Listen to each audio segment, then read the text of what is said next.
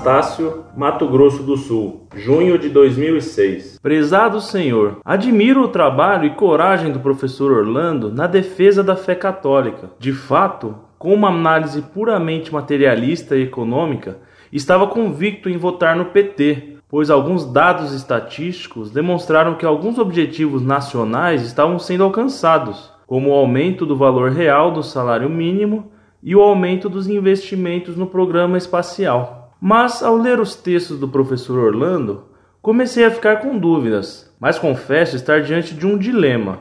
Como brasileiro e patriota, foi muito doloroso para mim ver o desmantelamento do Estado Nacional efetuado pelo governo do PSDB, de modo que nenhum argumento ou mesmo tortura me faria votar em um candidato desse partido, o PSDB. Mas a única alternativa seria votar em um candidato de um partido que o professor Fedeli já demonstrou em outra resposta ter princípios socialistas e, portanto, contrários à Igreja Católica. Ou seja, do meu ponto de vista, é o seguinte: para salvar a igreja, eu tenho que destruir o meu país e votar em um candidato que sabidamente tem um projeto de desmantelamento do Estado Nacional. Aliás, em uma entrevista feita em 2004 com o ex-presidente FHC, ele lamentava o fato de ainda não existir um exército internacional e um governo mundial para criar o que ele chamava de comunidade global. Pois a ideia de Estado Nacional, segundo ele, já tinha que ser superada, haja vista a evolução filosófica e sociológica do mundo moderno. Ele condenava também o presidente Lula por estar retornando ao conceito de Brasil potência e achava isso um retrocesso,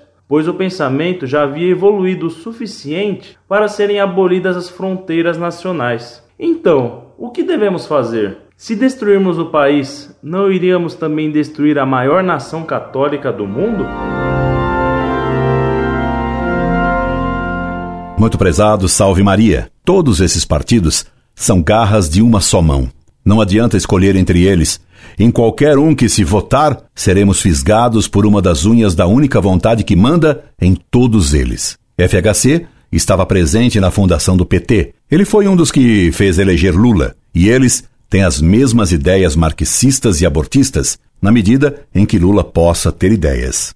FHC foi que fez eleger Lula, apresentando como alternativa a ele um candidato como Serra, que tem tanta capacidade e simpatia quanto cabelos. E Serra também é comunista de sacristia, tanto quanto Lula. Escolher entre Lula e Serra é escolher entre um comunista barbudo e um comunista careca.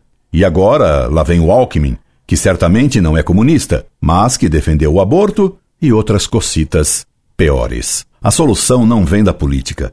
As eleições são uma brincadeira em que o povo tem que escolher entre três ou quatro candidatos escolhidos por uma panela que determina antecipadamente o resultado final. E será que se deve crer em pesquisas de opinião pública? Se a maioria apoia Lula, apesar dos roubos escancarados do mensalão, então a maioria não condena o roubo. E se a maioria do povo não condena o roubo, nem a desonestidade e nem a incompetência, como esperar a solução por meio dessa maioria? Só uma conversão religiosa e moral poderia mudar a situação do país. Outro dia recebi uma pseudo-entrevista que um tal Jabor, jornalista de ideias péssimas, mas bem inteligente, teria feito ao chefe do PCC, o bandido Marcola. Creio que essa pseudo-entrevista diz cruamente grandes verdades sobre a degradação atual não só do Brasil, mas do mundo. Passo-lhe mais abaixo essa pseudo-entrevista para sua análise. Escreva-me depois o que achou dela. Um forte abraço. Incorde Jesus Semper, Orlando Fedeli. Entrevista com Marcola do PCC. Para quem acredita que os chefes do tráfico são todos ignorantes, ouçam isso. 23 de maio de 2006. Estamos todos no inferno. Não há solução pois não conhecemos nem o problema. Você é do PCC? Mais que isso, eu sou um sinal de novos tempos. Eu era pobre e invisível. Vocês nunca me olharam durante décadas. E antigamente era mole resolver o problema da miséria. O diagnóstico era óbvio: migração rural, desnível de renda, poucas favelas, ralas periferias. A solução é que nunca vinha. Que fizeram? Nada. O governo federal alguma vez alocou uma verba para nós? Nós só aparecíamos nos desabamentos no morro ou nas músicas românticas sobre a beleza dos morros ao amanhecer. Essas coisas. Agora estamos ricos com a multinacional do pó e vocês estão morrendo de medo. Nós somos o início tardio de vossa consciência social. Viu? Sou culto. Leio Dante na prisão. Mas a solução seria. Solução? Não há mais solução, cara. A própria ideia de solução já é um erro. Já olhou o tamanho das 560 favelas no Rio? Já andou de helicóptero por cima da periferia de São Paulo? Solução como? Só viria com muitos bilhões de dólares gastos organizadamente com um governo de alto nível, uma imensa vontade política, crescimento econômico, revolução na educação, urbanização geral, e tudo teria de ser sob a batuta quase de uma tirania esclarecida, que pulasse por cima da paralisia burocrática secular, que passasse por cima do legislativo cúmplice? Ou você acha que os 287 sanguessugas vão agir? Se bobear, vão roubar até o PCC e do Judiciário, que impede punições. Teria de haver uma reforma radical do processo penal do país. Teria de haver comunicação e inteligência entre policiais municipais, estaduais e federais. Nós fazemos até conference calls entre presídios. E tudo isso custaria bilhões de dólares e implicaria numa mudança psicossocial profunda na estrutura política do país. Ou seja, é impossível. Não há solução. Você não tem medo de morrer? Vocês é que têm medo de morrer, eu não. Aliás, aqui na cadeia, vocês não podem entrar e me matar, mas eu posso mandar matar vocês lá fora. Nós somos homens bomba. Na favela, tem cem mil homens bomba. Estamos no centro do insolúvel mesmo. Vocês no bem e eu no mal. E no meio, a fronteira da morte. A única fronteira. Já somos uma outra espécie. Já somos outros bichos, diferentes de vocês. A morte para vocês é um drama cristão numa cama, no ataque do coração. A morte para nós é o presunto diário, desovado numa vala. Vocês, intelectuais, não falavam em luta de classes? Em seja marginal seja herói? Pois é, chegamos. Somos nós. Vocês nunca esperavam esses guerreiros do pó, não é? Eu sou inteligente. Eu leio, li três mil livros e leio Dante. Mas meus soldados todos são estranhas anomalias do desenvolvimento torto desse país. Não há mais proletários, ou infelizes, ou explorados. Há uma terceira coisa crescendo aí fora, cultivado na lama, se educando no absoluto analfabetismo, se diplomando nas cadeias, como um monstro alien escondido nas brechas da cidade. Já surgiu uma nova linguagem, vocês não ouvem as gravações feitas com autorização da justiça? Pois é, é outra língua, Estamos diante de uma espécie de pós-miséria. Isso. A pós-miséria gera uma nova cultura, assassina, ajudada pela tecnologia, satélites, celulares, internet, armas modernas, com chips, com megabytes. Meus comandantes são uma mutação da espécie social. São fungos de um grande erro sujo. O que mudou nas periferias? Grana. A gente hoje tem. Você acha que quem tem 40 milhões de dólares, como Beira-Mar, não manda? Com 40 milhões, a prisão é um hotel, um escritório. Qual a polícia que vai queimar essa mina de ouro? Tá ligado?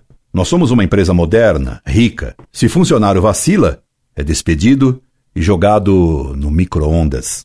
Vocês são o Estado quebrado, dominado por incompetentes. Nós temos métodos ágeis de gestão. Vocês são lentos, burocráticos. Nós lutamos em terreno próprio. Vocês em terra estranha. Nós não tememos a morte. Vocês morrem de medo. Nós somos bem armados. Vocês vão de três oitão. Nós estamos no ataque. Vocês na defesa.